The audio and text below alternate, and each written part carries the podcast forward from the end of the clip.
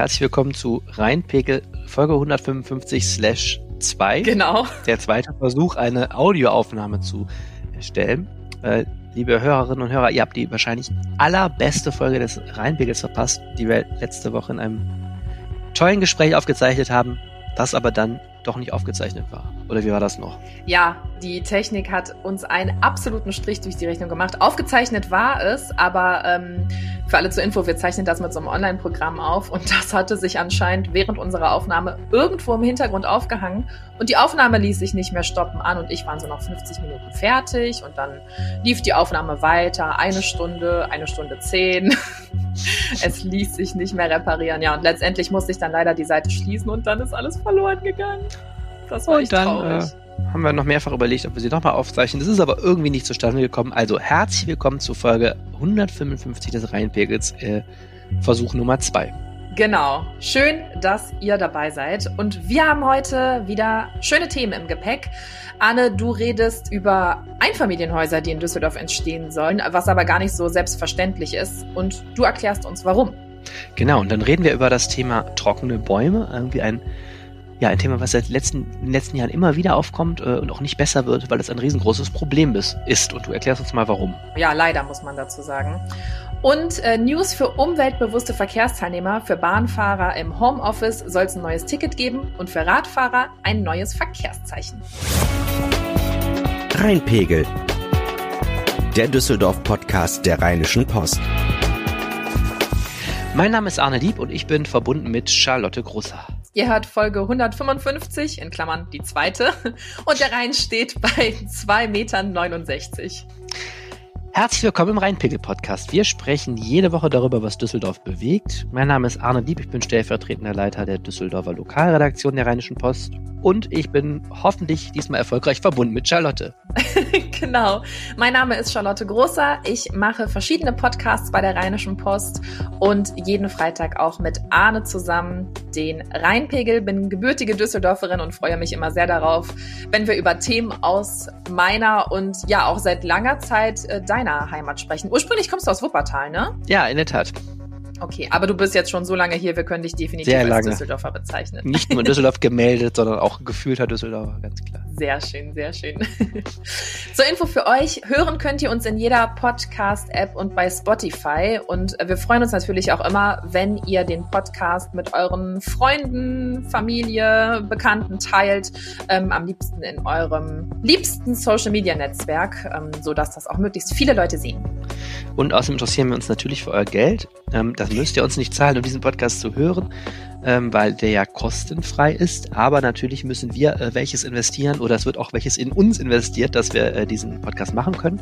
Und wer das unterstützen möchte äh, und damit auch das Überleben dieses Podcasts äh, vielleicht ein bisschen sichern, der kann uns unterstützen durch ein RP Plus Abo. Das gibt es bei www.rp-online.de slash abo-reinpegel und dann wissen direkt alle, das Abo habt ihr euch gemacht, weil ihr den Rheinpegel gut findet.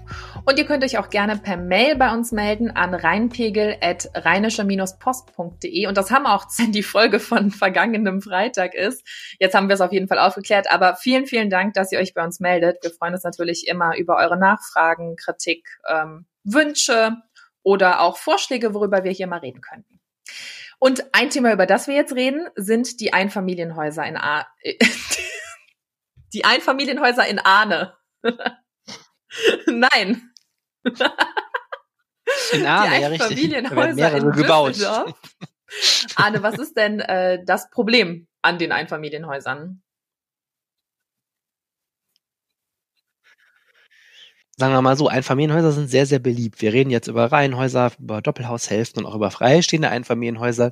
Also von der Nachfrageseite aus gibt es sicherlich alles andere als Probleme in Einfamilienhäusern. Da stellt sich eher das Problem, dass sie in Düsseldorf unfassbar im Preis gestiegen sind.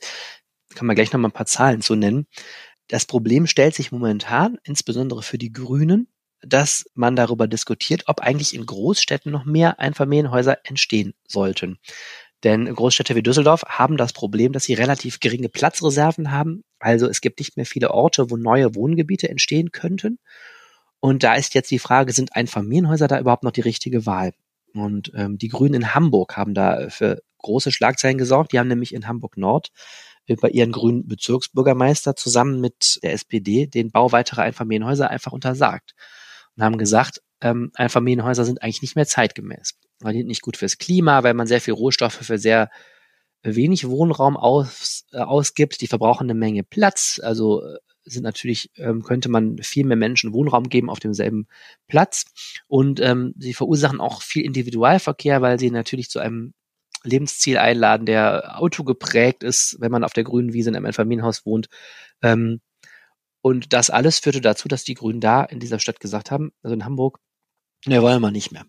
Und ähm, dafür sind die Grünen auch schwerst politisch unter Beschuss geraten, weil das natürlich ein, ein harter Eingriff auch so in deutsche Tradition sozusagen ist, äh, Wohntradition. Hm. Aber kann man den naja, Bau jetzt stellt sich auch die? Frage für andere Städte, wie gehen wir damit um?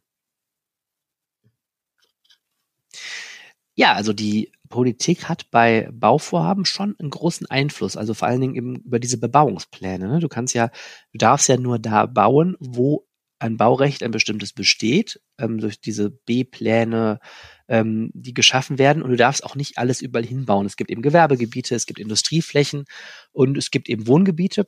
Und einerseits ist die Politik da federführend ähm, zu entscheiden, wo sind überhaupt mögliche Bebauungsgebiete. Man darf also, man muss ja sozusagen Ackerland oder früheres Industrieland wie jetzt im Gerresheim an der Glashütte, muss man politisch umwidmen und sagen, ja, da darfst du jetzt auch Wohnungen hinbauen äh, lieber Bauherr, Bauherrin.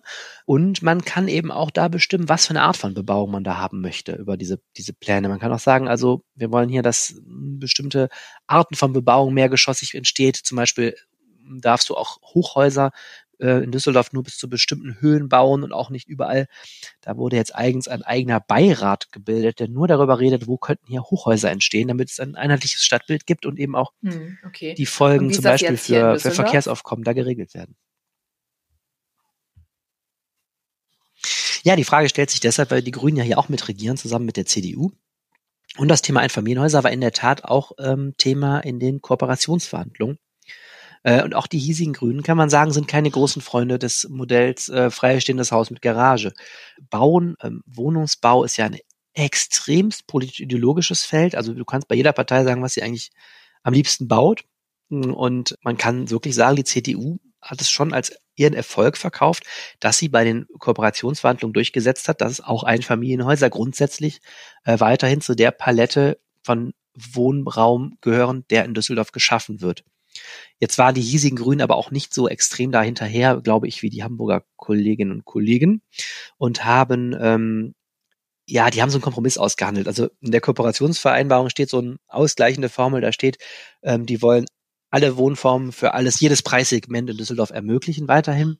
Den Grünen ist mehr sowas wichtig wie zum Beispiel Baugruppen. Also Baugruppen heißt, eine bestimmte Anteil, Anzahl von Haushalten schließt sich zusammen, Familien, ältere Leute, Alleinstehende und baut sich zusammen ein Mehrfamilienhaus ähm, und kommt dann billiger an Wohnraum, als wenn man das über einen Bauträger macht oder wenn man das schlüsselfertig kauft, sagen wir mal. Und ähm, das ist so ein Modell, was die Grünen total stark machen, wo die Grünen sagen, da müssen wir Flächen für hergeben. Passiert auch an bestimmten Stellen der Stadt, zum Beispiel im, im Quellenbusch in Gerresheim ist ein, ein Beispiel. Naja, und im Gegenzug Hm. hat die CDU sich Okay. durchgesetzt und gesagt, komm, Einfamilienhäuser sind grundsätzlich viele was, was machen. Einfamilienhäuser in Düsseldorf gebaut?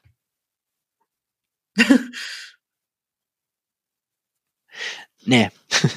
also das Problem, was du generell hast beim Wohnungsbau hier, ähm, ich sprach es ja gerade an, die Nachfrage ist natürlich massiv und nicht nur nach Einfamilienhäusern, sondern nach jeder Wohnform. Es ist ein, Hm. erzähle ich glaube ich kein Geheimnis, hier ein unglaublicher Druck auf dem Wohnungsmarkt. Also auch bei Mietwohnungen, ähm, bezahlbare Mietwohnungen, da kriegt man auch schnell als Vermieter, ähm, kriegt man schnell mal 200 Mails von Leuten, die da gerne einziehen wollen. Und äh, natürlich äh, ist immer die Diskussion, jetzt kann man dem entgegenwirken, wenn man mehr Wohnungen baut. Ähm, der kürzlich abgewählte SPD-Oberbürgermeister Thomas Geisel stand ja für dieses Credo bauen, bauen, bauen. Der hat gesagt, so viel wie möglich fertigstellen, denn nur mehr Angebot drosselt die Nachfrage. Ähm, das neue Stadtratsbündnis ist da ein bisschen kritischer. Die sagen zwar auch, ja klar müssen Wohnungen entstehen, aber ähm, sie wollen ein gemäßigtes Wachstum und sagen, das hat auch Grenzen. Und ähm, in der Tat ist in Düsseldorf das große Problem, wenn du dir einfach mal die Stadtkarte anguckst. Düsseldorf ist eine sehr, sehr kompakte Stadt.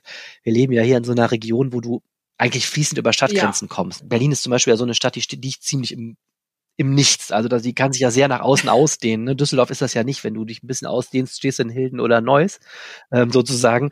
Und äh, es gibt sehr geringe Flächenreserven hier. Das ist, äh, ist so. Und ähm, da, da stellt sich jetzt immer die Frage, was will man eigentlich umwandeln in Bauland? Und da hat das jetzige Ratsbündnis eine klare Linie, die sagen, es gibt zwar schon Grünflächen, an denen ist schon per Baurecht eine Bebauung vorgesehen, also so gehaltenes Bauland. Das soll auch weiter bebaut werden. Aber es sollen im Grunde keine weiteren Flächen umgewandelt werden. Also nimm mal so ein Gebiet ja. zwischen Hubelrad und Knittkuhl oder so, da ist viel grünes, grünes Land, da könnte man ja theoretisch auch noch ganz teuer riesig Häuser bauen. Ähm, da sagt das Bündnis jetzt, nein, das sind, natürlich stimmt das auch, äh, Frischluftschneisen zum Beispiel. Also das Thema Klimaanpassung ist ja ein ganz großes. Düsseldorf äh, muss sich auf den Klimawandel einstellen und dafür sind, ist halt auch wichtig, dass man solche Ausgleichsflächen hat. Da gab es gerade auch wieder neues Klimagutachten zu, wo gesagt wurde, naja, auch in der Innenstadt ist es unheimlich wichtig, dass Grünflächen bleiben und dass mehr kleine grüne Inseln geschaffen werden, damit die Stadt nicht so aufheizt. Ne? Sonst hast du, wenn du diese Sommer hast wie den letzten Sommer, wo du ein paar Tage in Folge 35 Grad hast, ja. dann hast du immer stärker den Effekt, dass das kaum aushaltbar ist in der Stadt. Und das jetzige Ratsbündnis ist sich einig ähm, darin, dass man eben keine weiteren Flächen zu Bauland umwandeln will. Und das bedeutet gleichzeitig, du hast einfach auch nicht mehr den Platz hier für diese Neubausiedlung. Kennt man ja aus anderen Städten. Ne? Du gibst großes Areal frei und dann steht da so Haus an Haus hinterher, kleine Häuschen. Du hast kaum noch Flächen hier, wo das entstehen kann. Es gibt jetzt ein Beispiel, wo fast das letzte Mal, glaube ich, hier Einfamilienhäuser gebaut werden könnten. Es gibt eine größere Fläche in Lyrik, ähm, über die wird gerade diskutiert. Da gibt es jetzt so ein Workshop-Verfahren, da könnte man sich vorstellen, auch noch, dass Einfamilienhäuser entstehen. Ich glaube auch, dass die CDU sehr an diese Fläche gedacht hat bei den Kooperationsverhandlungen, weil da würden Einfamilienhäuser auch bei der umliegenden Bebauung hinpassen. Das ist so eine klassische Einfamilienhausgegend drumherum. Und da könnte man sich gut vorstellen, dass man auch noch ein paar weitere baut. Äh, da stellt sich sowieso nicht die Frage, ob du achtgeschossigen ähm, Mehrfamilienhausbau dahin machst, das wäre natürlich baulich ein totaler Bruch mit dem, was drumherum ist. Und das ist ja auch mal ein wichtiges Kriterium. Wo schon Einfamilienhäuser sind, werden tendenziell auch mehr gebaut, ne? während du in der Innenstadt in Düsseldorf allein aus finanziellen Gründen das eigentlich nicht leisten kannst. Ein schlagendes Beispiel, es gibt hier die Gerresheimer Glashütte, dieses Glasmacherviertel, was da seit vielen Jahren entstehen soll. Und da waren bei der ursprünglichen Planung auch noch echt 50 Einfamilienhäuser ähm, geplant, die da entstehen sollten. Und dann hat dieses Bauland mehrfach den Besitzer gewechselt zu wirklich unfassbar astronomischen Preisen von mehreren hundert Millionen Euro. Also es gilt inzwischen mhm. so als das Negativbeispiel, was Bodenspekulation anrichten kann. Ähm, und inzwischen sind diese Einfamilienhäuser aus der Planung auch verschwunden, weil du kannst letztlich, wenn das Bauland so teuer ist, du kannst es nicht mehr finanzieren. Wir können gleich mal drüber reden, wie teuer eigentlich Einfamilienhäuser in Düsseldorf sind bereits. Aber wenn das Bauland so teuer ist, plus auch die Baukosten gerade so hoch sind, ist es eigentlich überhaupt nicht mehr umsetzbar, selbst für, für hohe Preise da Einfamilienhäuser zu bauen. Und dann entstehen solche Viertel wie zum Beispiel auch in Grafenthal oder so, wo du sehr hochwertige Eigentumswohnungen hast, aber dann doch auch, lass mich nicht lügen, fünfgeschossig oder was die da bauen. Ist in Unterbild dieses Pantheon, was da entsteht, ist ja auch so ein Beispiel. Oder das äh, in Bilk auf dem Autobäcker-Gelände, das sind auch hochpreisige Wohnungen, die da entstehen, eher würde ich sagen. Aber das sind alles Gegenden, da könntest du gar nicht niedriger bauen, weil sonst kommst du auf Preise, die sich dann für die Investoren auch nicht mehr lohnen. Ne? Ja. Jetzt hast du es gerade schon mal angesprochen, dass wir mal über die Preise sprechen könnten. Was kostet denn so ein Einfamilienhaus? Jetzt äh, muss man natürlich sagen, kommt immer auf äh, das Alter, die Größe und die Lage an. Ähm, ja, warte, darf ich mal raten? Ja, wo willst du denn gerne hin? Ich sag dir was auf, ich kann dir sagen, es gibt eine schöne Studie ähm, ich kann dir sagen, ähm, also ein Reihenhaus oder ein freistehendes Haus und ich kann dir den mhm. Preis von 2019 sagen. Das also muss ich jetzt nochmal 5% draufrechnen ungefähr. Okay, oh Gott. Äh, Sag mir mal, also das ist nach Himmelsrichtung. Also du kannst sagen, Düsseldorfer Norden, der ist ja, ähm, Düsseldorfer Norden ist ja sehr, sehr teuer. Also Wittler Angermund ja. hast du da, du hast den Düsseldorfer Westen, also das Linksrheinische ist sehr teuer und der Süden ist ja etwas günstiger noch. Also wo willst du es denn gerne mal mm, wissen? Lass, lass uns mal in den Norden okay. gehen. Ein freistehendes Einfamilienhaus im Düsseldorfer Norden. Also wir reden über, was ist das dann? Stockholm, Kalkum, äh, Wittler, Angermund. Also Durchschnittspreis freistehendes Haus. Hatte ich 2019 gekostet im Durchschnitt? Pff, äh, freistehend? Hm? Ähm, boah, ich bin ganz schlecht in sowas, ne? Ich glaube, ich habe total die äh, niedrigen Preise im Kopf. Ich sag jetzt, also auf jeden Fall über 500.000. Du hast überhaupt gar keine reellen Preise im Kopf, glaube ich. Sind wir bei über einer Million? Eines, der Durchschnittspreis eines freistehenden Hauses ähm, laut dieser Untersuchung liegt bei 1,5 Millionen Euro im Düsseldorfer Norden. Ach du Heilige, okay. Ja, Es ist eine Studie zusammen vom Ring Deutscher Makler, ähm, zusammen mit Daten von Immobilien Scout, äh, Immo Scout 24, ne, dieser führenden Internetbörse. Jetzt muss man sagen, das sind Angebotspreise. Das heißt, du weißt nicht, ob die Leute es hinterher bezahlt haben, aber das ist das, für das sie reingestellt wurden. Das ist also schon, ähm, schon realistisch. Also die Makler wissen ja ungefähr, was sie kriegen. Ähm, ne? Also 2009 zahltest du für ein freistehendes Haus ungefähr noch 900.000 Euro im Düsseldorfer Norden im, im Durchschnitt. Jetzt sind wir bei 1,51 Millionen Euro 2019. Du kannst also nochmal 5% ungefähr draufrechnen. Dann bist du bei, weiß ich nicht, 1,55, 1,6 so. Alter Schwede. Ja, äh, ein Reihenhaus. Fangen wir mal kurz weiter. Ein Reihenhaus im Düsseldorfer Norden. Da liegst du noch mit deinen 500.000 noch etwas besser. Das hat ähm, liegt bei 650.000 okay. Euro. Ja, ich glaube, ich hatte auch eher äh, das Ähm, Reihenhaus äh, so als Richtwert im Kopf und dachte, ich wende es jetzt einfach mal auch aufs Freistehende an. Also schlappe 650.000 Euro ist das zusammen. Äh, jetzt kommen wir mal kurz als Vergleich der Düsseldorfer Süden. Also der ist ja, ähm, da sind etwas günstigere Gegenden, wobei kommt auch immer Mhm. drauf an. Also Odenbach gehört da jetzt nicht zu, aber wenn du so, da hast du ja noch Garat, hat Einfamilienhäuser, Hellerhof, hast du da, du hast auch Wersten da drin, Reisholz, das sind ja traditionell weniger mh, nachgefragte ähm, Siedlungen, auch einfach ein weniger, wie sage ich es jetzt, ist auch schön da unten, aber es ist einfach nicht so teuer. Das ist ja auch ganz schön. Äh, da zahlst du für ein freistehendes Haus 2019, rat mal, Für ein Freistehendes. Okay, also da ich mich ja eben so Im massiv vertan habe, ähm, 800.000. ja, 950.000. Ah. Und auch hier der Preisanstieg, also 2009 wurden die noch gehandelt für rund 600.000, die Freistehenden im Süden. Und äh, 2019 sind wir bei 952.000. Das ist ein Anstieg von 58 Prozent in den letzten zehn Jahren. Boah. Und da bist du bei deinen 500.000 Euro für dein Reihenhaus übrigens auch wieder richtig. Äh, Das ist ungefähr das, was man da gerechnet hat 2019. Jetzt wird sie wahrscheinlich so 530.000 im Durchschnitt haben oder so. Alter Schwede, Krass, ey, ne? das, das sind echt Hm? Preise. Wir haben noch gar nicht über, wir haben noch gar nicht über freistehende Häuser im Linksrheinischen gesprochen.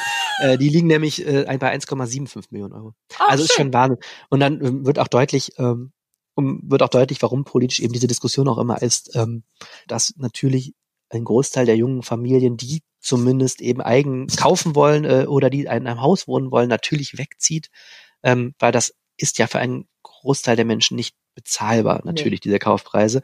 Ähm, und eben auch diese Debatte, was machst du jetzt, wenn du freies Bauland hast? Also die SPD zum Beispiel sagt in Düsseldorf, naja, Einfamilienhäuser haben wir jetzt grundsätzlich nichts gegen, aber die Nachfrage nach bezahlbarem Wohnraum ist halt noch größer als die nach Einfamilienhäusern. Und bezahlbar heißt eben für die SPD auch, da muss sozialer Wohnungsbau bei sein, da muss sogenannter preisgedämpfter Wohnungsbau sein, also wo der Mietpreis festgeschrieben ist. Und da geht es eben für die SPD zum Beispiel stärker um Mietwohnungen, weil die sagen, also bei Eigentum kommen eh kaum Leute zum Zug in Düsseldorf. Ja. Also die sind, würden eher favorisieren, dass man sagt, man baut mehr Familienhaus größer und ähm, möglichst viele Wohneinheiten. Ähm, kann man jetzt ideologisch und auch praktisch treffend darüber diskutieren, wo was angemessen ist und wo du auch welche Folgen hast, weil du hast natürlich, wenn du sehr viel Mehrfamilienhäuser baust, auch ein sehr hohes Verkehrsaufkommen wieder, dann musst du dann auch wieder gucken, wie schließt du solche Baugebiete an und so. Es ist ein schwieriges Gebiet, aber ich finde auch sehr spannend. Ja, voll. Aber äh, Preise, das, das kann sich. jetzt etwas verunsichert. Durchschnitt. Es gibt natürlich, natürlich gibt es bestimmt auch noch diese Schnapper, wenn du, äh, So Zwangsversteigerungen oder sowas, ne? ja, weiß ich nicht, oder natürlich auch, wenn du jetzt, ne, Durchschnitt heißt ja auch immer, wenn es eins gibt, was viel teurer ist, gibt es auch eins, das ist viel billiger vielleicht, Ja, ja. wo du vielleicht irgendwie eine Bahnstrecke vor der Tür hast und dann, bevor es ein bisschen reinregnet, dafür kriegst du es aber auch. Wo es reinregnet. Schön. So ein Haus würde ich aber auch nicht wollen. So Eimer im Du Wohnzimmer. weißt, was ich meine. Und dann gibt es Ja. irgendwelche Kompromisse. Und es gibt auch das Umland, das ist hier übrigens auch aufgefüllt, was auch nicht viel billiger ist übrigens, also äh, aber ein Stück weit noch. Da Im Umland ist ja let- zuletzt, ähm, also ich meine jetzt mit Umland, ne, Ratingen, Mettmann, Hilden, Neuss, äh, Meerbusch, ähm, Krefeld oder so, sind die Preise ja noch deutlicher gestiegen als innerhalb von Düsseldorf in den letzten Jahren, aber die absoluten Kaufpreise ja doch noch je nach Gegend deutlich niedriger. Ja, ein bisschen humaner. Ja gut, aber es ist halt gestiegen, weil so viele Leute sich denken, nee, Düsseldorf wird mir zu teuer, ich ziehe ins Umland, ne? Klar. Oh Mann. Das ist äh, Naja. Hammer. Ich halte dich auf dem Laufenden, wo die kleinen Häuschen, die bezahlbar sind, äh, entstehen. ja, meld dich mal, ne? Also wenn du da sowas hast für so, hm, sagen wir mal, Hust, hust. oh Mann, ey, Hammer. Ja. Aber Arne, du hattest ja eben, wo ich jetzt gerade versuche, einen Dreh zu unserem nächsten Thema zu finden, über die Frischluftschneisen gesprochen und über äh, so Ja. Gebiete, die ja einfach nicht so zugekleistert werden sollen mit Häusern. Und bei Frischluft denkt man ja auch häufig mal an Bäume. Ho, was ein Übergang, weil die für unsere frische Luft sorgen. Nicht übel. Danke, danke. Ähm, ja, aber in Düsseldorf massives Problem. Die Bäume hier sind viel zu trocken. Das ist äh, nicht gut. Ich kann dir auch sagen, warum. Ja, ich wollte jetzt, hätte ich jetzt genau das gefragt. ja, ähm, Schuld sind die Hitzesommer der letzten drei Jahre, also 2018, 2019 und dann der vom vergangenen Jahr 2020, wo wir was hatten wir nochmal gemessen in der Innenstadt, glaube ich, so auf utopische Werte wie 43 Grad gekommen sind oder so. Also es war echt einfach nur noch ekelhaft. Und, und auch ähm, so lang, ey, letztes Jahr, das war ja, ja. zwei Wochen, wurde auch nicht mehr kühler. Ja. Nee. Okay, und das hat jedenfalls, das hält der gemeine Straßenbaum, hält das nicht so gut aus. Ja. Nee, das hält ja nicht aus. Das Problem ist nicht nur die Hitze, sondern dass zu der Hitze auch einfach kein Regen runterkommt. Also wäre es jetzt äh, warm, aber es würde regelmäßig regnen, wäre das okay. Das Problem ist, also ich weiß, wir Deutschen beschweren uns gerne darüber, dass es zu viel regnet, aber wenn wir es uns mal angucken, dann hat es in den letzten drei Jahren deutlich zu wenig geregnet. Und das sorgt halt dafür, dass der Regen nicht tief sickern kann. Also der verschwindet in den obersten Erdschichten. Aber so Bäume, die da seit 30, 40, 60 Jahren stehen, deren Wurzeln gehen natürlich wirklich tief ins Erdreich rein. Und da, wo die Wurzeln halt liegen, da kommt einfach kein Wasser mehr an. Ähm, ja, und das ist ein massives Problem. Das hat jetzt auch das Helmholtz-Zentrum für Umweltforschung herausgefunden oder ist auch zu dem Ergebnis gekommen. Die Stadt Düsseldorf sagt das ja schon seit dem ersten Hitzesommer, dass die Bäume dringend mehr Wasser brauchen. Und die sagen auch, Düsseldorf ist zu trocken. Okay, das ist verdammt ärgerlich, denn ähm, diese Straßenbäume sind nicht nur schön, sondern natürlich auch äh, sinnvoll für das äh, Stadtklima. Ähm, okay, mehr Regen können wir jetzt so einfach nicht herbeizaubern. Was wird denn jetzt gemacht? Ja, die Stadt ähm, wässert jetzt 14.000 Jungbäume nochmal extra. Jungbäume sind äh, Bäume, die bis zu zehn Jahre alt sind. Also bis dahin stecken die quasi noch in den Kinderwurzeln. Ähm, einfach weil diese Bäume am dringendsten Wasser brauchen. Die älteren Bäume, die kommen auch mal besser damit klar, wenn es halt länger trocken ist. Ähm, die haben halt auch sehr ein sehr großes und tiefes Wurzelreich. Ne? Die werden dadurch nicht so leicht instabil, aber die jungen Bäume brauchen eben äh, dringend Wasser. Auch ein Problem ist, dass halt hier in Düsseldorf viele Bäume zum Beispiel auf Tiefgaragen stehen oder auf irgendwelchen Tunneln oder so. Heißt, da ist gar nicht so viel Erde, dass die mit den Wurzeln großartig sich jetzt irgendwie reinbohren mhm. können, sodass die super standsicher werden. Also natürlich sind die alle standsicher, aber ähm, ja, die brauchen halt besonders dringend Wasser, weil da auch kein Platz ist, wo Wasser gespeichert werden kann, ne? Weil irgendwann kommt die Tunneldecke, wohin damit verschwindet mhm. einfach. Ja, und deswegen hat die Stadt sich jetzt entschieden, abgesehen davon, dass das Gartenamt halt rausfährt und die ganzen Bäume wässert. Ich habe es letztens zum Beispiel im äh, Hofgarten gesehen, bin da unterwegs gewesen und musste eine andere Strecke laufen, als ich eigentlich wollte, weil vom Gartenamt so ein ja so ein LKW unterwegs war. Und der hat über so einen Arm die ganzen Büsche und Bäume da mit Wasser besprüht. Ist wie so ein Tanklaster dann oder was? Ja, genau, genau. Ja. Und dann so ein großer Arm, der aussieht, als ob da so, kennst du diese äh, die dann so quasi zur Seite beim Mähen das ganze Zeug zur Seite ja, schleudern. Ja, ja, genau, so sah das aus, nur halt, dass da Wasser rauskam. Ah, okay, ich hätte jetzt vorgestellt, da kommt äh, und schließt immer seinen Gartenschlauch an. Und, und ich glaube, das wird ein bisschen lange dauern.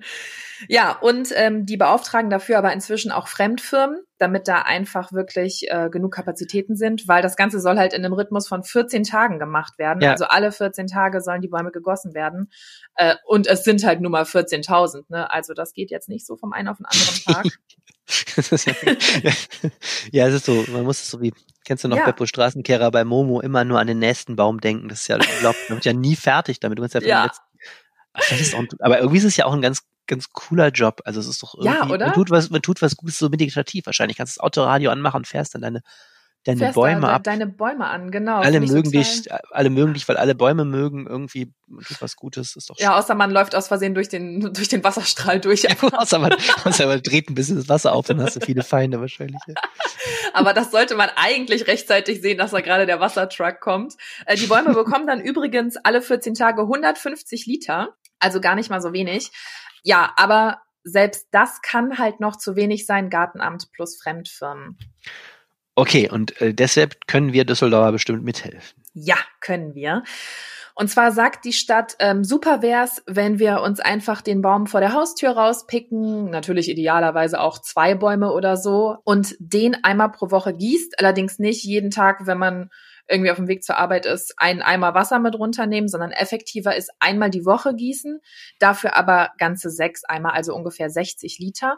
Äh, kommt auch hin, wenn man mal überlegt, die Stadt alle 14 Tage 150 Liter, also pro Woche dann ungefähr 60 mhm. Liter. Ähm, Genau, weil eben dadurch, dass auf einmal so viel Wasser kommt, das auch wirklich tief sickern kann, anstatt dass der sich jeden Tag nur die obersten mhm. Wurzeln das Wasser rausziehen und dann war's das wieder.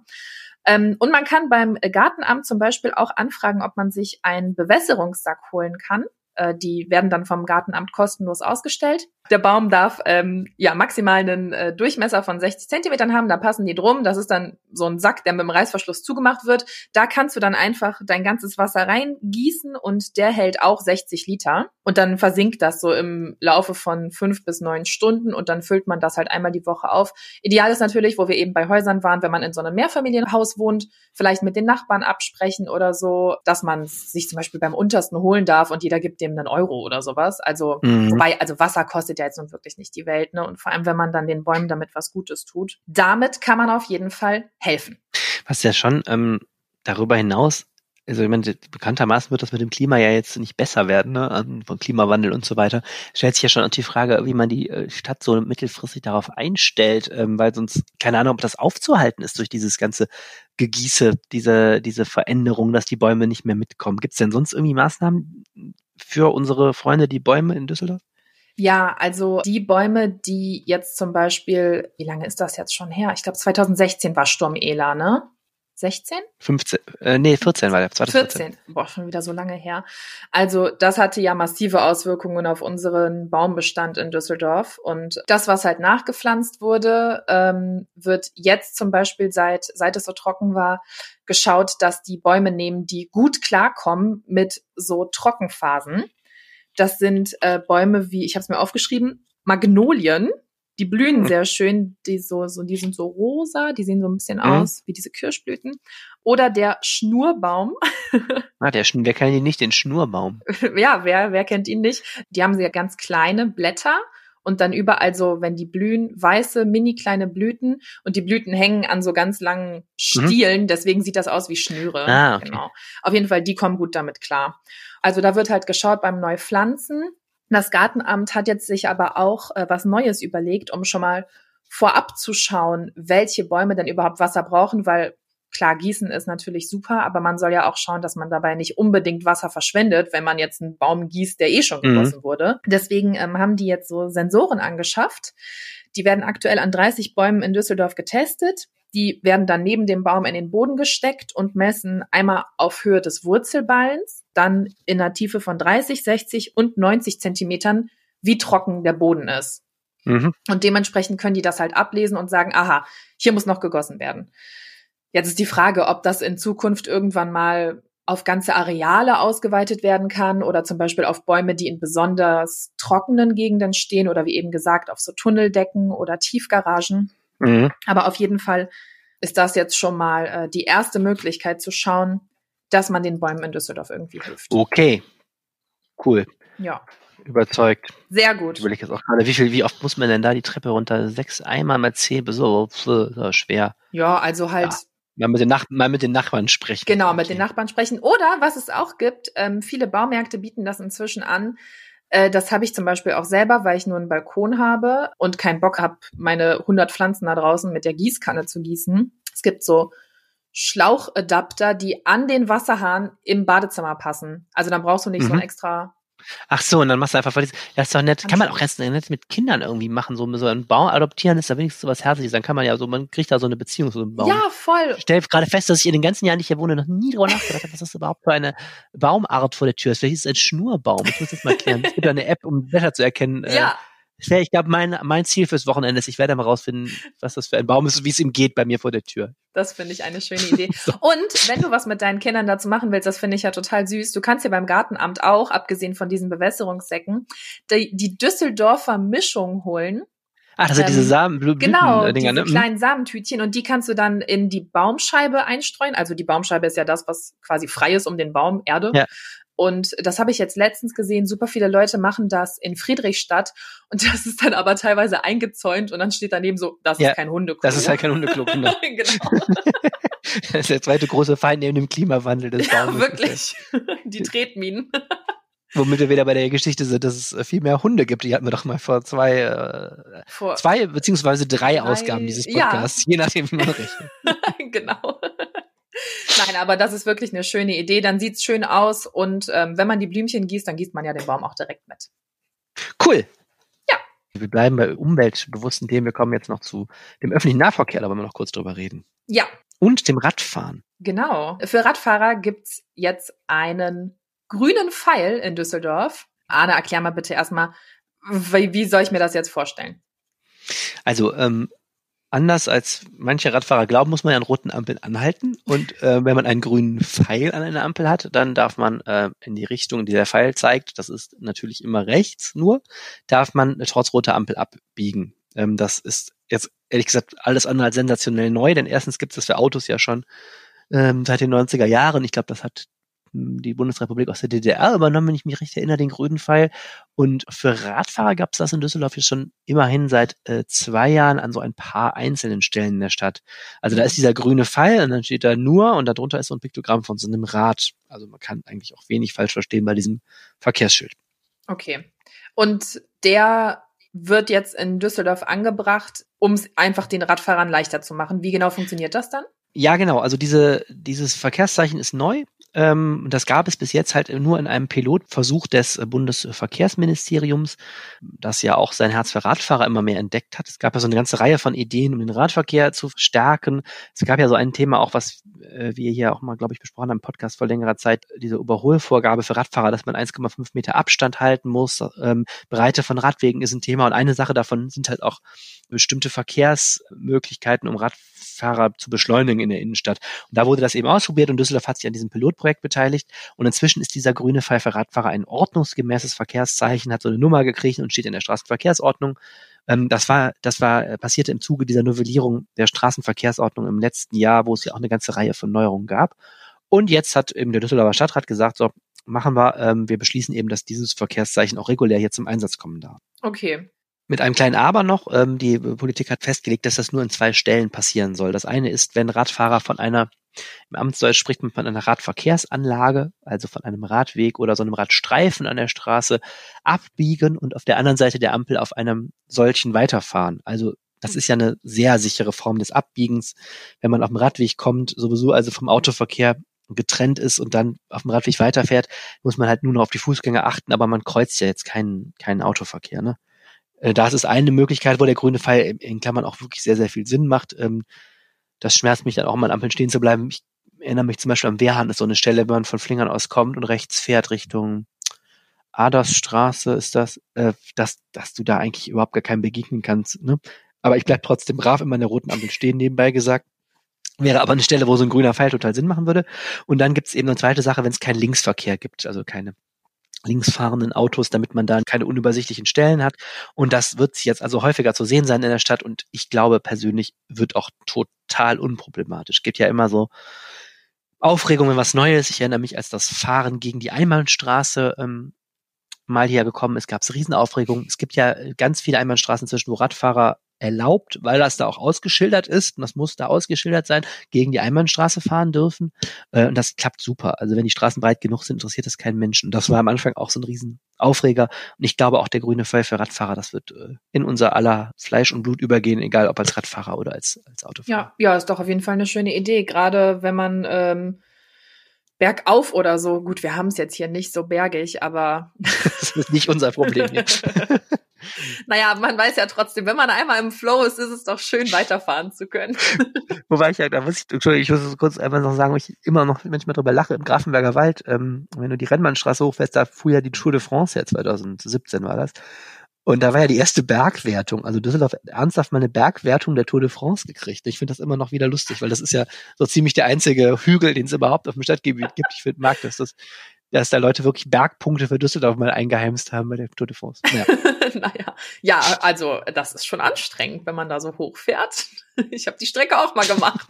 Also nicht die ganze Tour de France Strecke, aber Aber ich denke, ich denke bei Bergwertung der Tour de France denke ich immer so mehr an die Alpen als äh, an äh, das Ber vorbergische, äh, vorbergische Hügellandschaft. Aber gut, ich fand's cool. Egal, ist aber jetzt nicht unser Thema.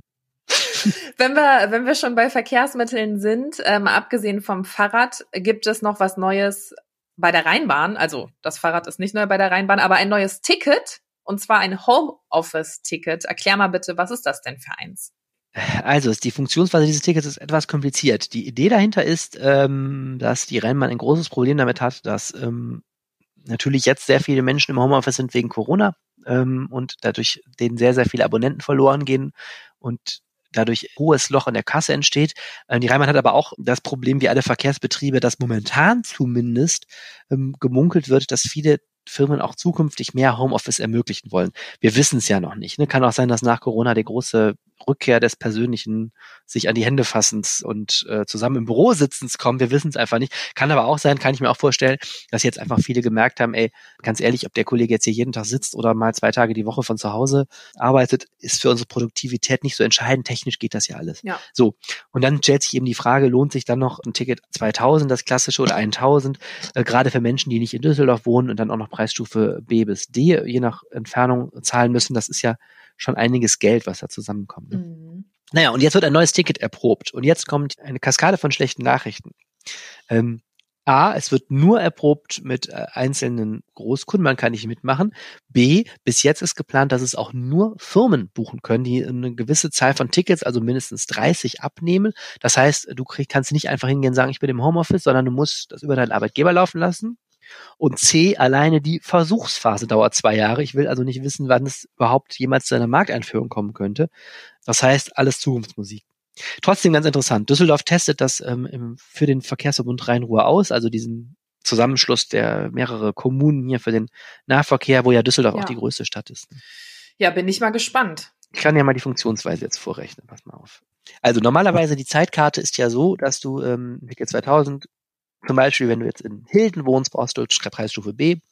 Da kostet dich ein Ticket 2000 im Monat 110,76 Euro. Was ja schon nicht so wenig Geld. Mhm. Wenn du also nur noch zweimal pro Woche fährst oder sowas, lohnt sich das ja fast gar nicht mehr. So, äh, wenn du dieses neue Ticket hast, dann würdest, du, würdest du einen Grundbetrag von 20 Euro zahlen. Die bist du los, auch wenn du gar nicht fährst. Das ist dann quasi so wie ein Abo. Und dafür darfst du Einzelfahrtkarten kaufen für viel, viel weniger Geld. Und zwar bis zu zwölf.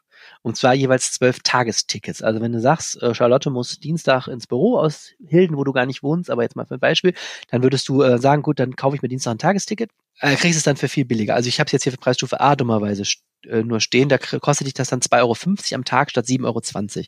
Also du würdest ja ein Tagesticket quasi äh, ungefähr zum, zum Preis, Preis von so äh, einer Fahrt einer Fahrt kriegen, ne? So, und das könntest du zwölf Tagen machen und jetzt zurück zu Hilden, du hättest dann zum Beispiel, wenn du es jetzt wirklich ausreizt, würdest du 72 Euro zahlen für den ganzen Monat im Vergleich zu dem Ticket 2000 für 110 Euro hast du also ziemlich viel Geld gespart. Hast natürlich andere Vorteile nicht. Du kannst jetzt auch nicht privat damit fahren, du kannst auch jetzt nicht die Familie am Wochenende mitnehmen oder so. Ne? Mhm. Äh, wie kommst du jetzt auf die 72 Euro? Ich dachte, es sind 20 Euro. Ähm, 20 Euro äh, für ähm, den Grundbetrag und dann kommen ja Einzeltickets dazu. Also 20 Euro plus 12 mal Tageskarte sind dann 72,80 Euro. Warte, das ist 52,80 durch 12 Sekunden.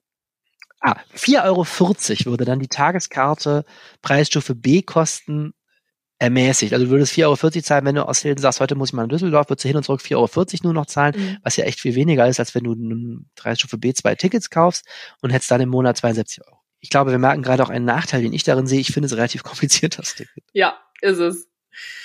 Ja, ist halt die Frage, ob sich das dann lohnt, ne? Oder ob man dann nicht doch lieber sagt, äh, ich kaufe mir einfach die Einzelkarten oder zum Beispiel hier so ein Zehner-Ticket über die App. Ja, genau, sehen, das mache ich auch, das ist, das funktioniert echt ganz gut. Oder aber man tut das, was leider, oder leider, oder was heißt leider, was sehr, sehr viele Düsseldorfer tun, also ein Großteil der Pendler, man kommt einfach mit dem Auto. So. Ja, oder das. Und das ist ja das, worum es natürlich jetzt im größeren politischen Zusammenhang geht, dass ja die Politik möchte, dass äh, viel mehr dieser Pendler umsteigen auf öffentliche Verkehrsmittel. Ähm, aber die Versuchung, gerade jetzt auch mit der Erfahrung durch Corona, glaube ich, wird auch immer noch groß sein, zu sagen, da habe ich dieses Infektionsgefahr-Thema nicht, was den öffentlichen Nahverkehr natürlich jetzt echt schwerst schädigt dieses Jahr, dieses mhm. Gefühl der Leute, sie werden, stecken sich da eher an, ob es stimmt oder nicht. Plus, dass für viele Leute dann doch dieses, dieser Komfortfaktor trotz des massiven Staus, in dem man hier geraten kann, irgendwie immer noch wichtiger ist. Naja, ich bin mal gespannt, was rauskommt, aber ich trotzdem natürlich überhaupt gut, dass über solche Sachen nachgedacht wird, denn dieses Ticketsystem mit seinen doch teilweise sehr hohen Preisen und seiner blödsinnigen Wabenstruktur, die wirklich kein Mensch versteht, ähm, ist echt ein Sanierungsfall. Und das ist zum Glück jetzt langsam der Politik auch richtig deutlich klar. Ja. Finde ich jetzt. Wobei man äh, da vielleicht nochmal sagen muss, also ähm, die Preise, das kann die Rheinbahn ja gar nicht selber entscheiden. Das gibt der VRR vor, ne? Genau. Ja. Das ist eben ein bisschen ein Problem. Ähm, die Düsseldorfer äh, Kommunalpolitik drängt gerade darauf, dass da ähm, auch mal ein bisschen mehr ähm, Druck reinkommt, weil dieser VRR ist ein, ein schwieriges Gebilde. Da sind sehr viele Kommunen drin, darunter auch Kommunen, die sehr pleite sind wie Duisburg, die äh, also eigentlich kein Interesse daran haben, irgendwie den Nahverkehr zu verbilligen, weil sie jetzt kaum noch finanzieren können. Ne? Mhm. Und ähm, deswegen ist in dieser ganzen Ticket-Diskussion extrem langsames Tempo drin. Und das schwierig. Es gibt jetzt die Überlegung, die ich sehr spannend finde, ein Ticket äh, mal zu versuchen, wo dieser ganze Düssel, dieses ganze Düsseldorfer Umland, auf das wir heute irgendwie immer wieder stoßen, da sind wir wieder in Hilden und, und Ratingen und Neuss, ähm, die ja jetzt Preisstufe B zahlen, denen viel billigere Tickets zukommen zu lassen. Also zu sagen, komm, jetzt halt auch noch Preisstufe A, als würdet ihr auf dem Düsseldorfer Stadtgebiet wohnen. Da soll es eine Förderung dann geben, äh, wo das Ganze eben aus, Steuermitteln ähm, des Bundes ausgeglichen wird, damit man einfach mal sagt, Leute, es ist für euch jetzt plötzlich dann vielleicht so billig mit der Bahn zu fahren, dass es echt richtig lohnt. Weil man muss ja eigentlich einen Anreiz schaffen, dass die Leute umsteigen. Ja. Und ähm, das geht ja auch nur, wenn man oder sagen wir mal so, ein wichtiger Baustein wird einfach sein, das Angebot zu verbessern und vielleicht auch die Preise zu senken. Ähm, man kann natürlich auch zusätzlich diskutieren, solche Dinge zu machen, wie hier das Parken zu verteuern und so. Das wird ja auch alles überlegt, um es den Autofahrern unbequem zu machen. Politisch sehr un viel unpopulärer, aber sicherlich auch wirksam. Aber ähm, an dieser Preisstruktur muss ich auch was tun, wenn man möchte, dass viel, viel mehr Menschen Bahn fahren. Auf jeden Fall. Ja, wer weiß, vielleicht sprechen wir am 14. Mai 2023 dann darüber, äh, wie das Ticket so angekommen ist. Ja, wer weiß. Ja. Ich will es gar nicht wissen. Ja. Ich will gar nicht wissen, wann wir darüber sprechen. Wenn jetzt zwei Jahre Testphase ist, wird das noch evaluiert und so. Also wer weiß, ob wir nicht dann alle schon mit dem Flugzeug zur Arbeit kommen, wenn das mal fertig ist. Mit so einem Flugtaxi gibt es da eigentlich ein Update? Vielleicht könnten wir mal demnächst mal drüber reden, oder? Es gab mal irgendwie so eine Firma, die jetzt im Wahlkampf mehrfach groß auch vorgestellt wurde, aus Neuss oder so sitzen die, ne? Ja. Mit ihren Flugtaxis, aber ich habe noch keines am Himmel gesehen. Schade. Das Total. wäre mal was. Arne, ich würde sagen, dann war's das für heute mit dem Podcast, oder? Ja, würde ich auch sagen. Prima. Ich hoffe, diesmal hat hier alles aufgezeichnet. Ich bin sehr gespannt. Ich starre böse auf meinen Computer. Aber es sollte diesmal geklappt haben. Und Freitag, das heißt kurz vorm Wochenende, äh, das Wetter, wie das dieses Wochenende wird, bekommt ihr gleich noch zu hören von unserem lieben Wetterstruxi, dem Jens Strux, liefert uns das Wetter für dieses Wochenende in Düsseldorf an. Wir sagen Dankeschön und auf Wiedersehen, müssen aber noch kurz sagen, wenn ihr uns zu dieser Folge oder auch sonst einfach irgendwas mal mitteilen äh, wollt, dann äh, habt ihr momentan leider nur noch zwei Wege aus technischen Gründen. Äh, der eine ist, ihr schreibt uns ganz klassisch eine E-Mail an äh, rheinpegel.rheinische-post.de. Oder ihr twittert dem Arne mit dem äh, Twitter-Handle at Arne lieb und Arne ist dann so lieb. Ha! Und gibt Bombe. das an mich weiter. Boah, sorry, ey, ich habe heute einfach die schlechten Worte. Kracher, auf die Idee ist ja noch keiner gekommen. ah, das tut mir leid. Du, weißt du, wie oft mein Nachname falsch geschrieben oder ausgesprochen wird? Mit Ö also dann, meine, oder was? Größer? Nee, äh, großer wird ja mit scharfem S geschrieben, ne? Ja.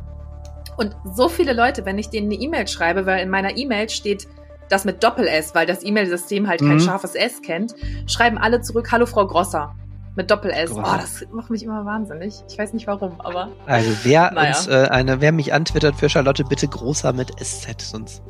Genau, vielen Dank. Aber ich höre auch auf Charlotte. das reicht auch. ah, das war wie immer eine Freude. Äh, die Freude war ganz auf meiner Seite. Ich wünsche dir ein schönes Wochenende. Ich dir auch. Mach's gut. Tschüss. Tschüss. Hallo und herzlich willkommen zum Wochenendwetter. Naja, es gibt ja gewisse äh, Wetterprognosen, die kann man relativ sicher sagen, zumindest was für die nächsten Tage angeht.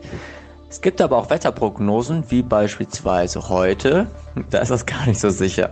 Und deswegen räumen wir das mal so ein bisschen auf. Also, was haben wir für eine Wetterlage? Wir haben ein Tief draußen über den britischen Inseln, welches uns ein Randtief am Freitag und am Samstag reinschickt. Dieses wird dann für lokale Schauer sorgen. Diese lokalen Schauer können allerdings auch, jetzt kommt so dieses gewisse, diese gewisse Höhenkaltluft ins Spiel. Normalerweise sollten diese Schauer örtlich begrenzt sein. Jetzt ist es aber so, dass so viel Feuchtigkeit mitkommt, sodass halt eben diese örtlich begrenzten Schauer halt eben auch zu ganzen Fronten werden können. Eine richtige Front im Sinne von einer Kaltfront, die mal so richtig durchschießt, die existiert eigentlich gar nicht so richtig bei diesen Tiefs, die jetzt am Wochenende kommen werden. Deswegen ist die Prognose für das Wetter so schwierig. Wir versuchen es aber trotzdem einigermaßen aufzudröseln, damit wir eine gute und ähm, ja, gescheite Vorstellung darüber haben, was uns dieses Wochenende wettertechnisch denn so erwarten wird. Gucken wir auf den Samstag. Der Samstag wird uns in der ersten Tageshälfte noch meist freundlicheres Wetter bringen. Im Tagesverlauf kommen die Schauer dann mehr und mehr in Gange. Es kann durchaus sein, dass bereits am Morgen bzw. am Vormittag erste Schauer dabei sind. Definitiv werden diese aber ab 12 Uhr äh, über uns hinwegziehen. Diese Schauer sind erstmal in Anführungsstrichen relativ locker oder relativ äh, leicht, ähm, werden dann im Tagesverlauf stärker. Gerade zum Nachmittag hin sind dann auch einzelne Gewitter möglich. Die Temperaturen liegen bei 9 bis 14 Grad. Und der Sonntag wird dieses Fenster, wo die Schauer auftreten können, noch ein bisschen weiter ausdehnen. Hier gehe ich davon aus, dass gerade zwischen 9 und 20 Uhr zahlreiche Schauer auftreten können. Auch hier gilt wieder, es kann durchaus sein, dass es keine örtlich begrenzten Schauer sind, sondern dass es sogar ganze Regenfronten sind, die dann entsprechend durchziehen.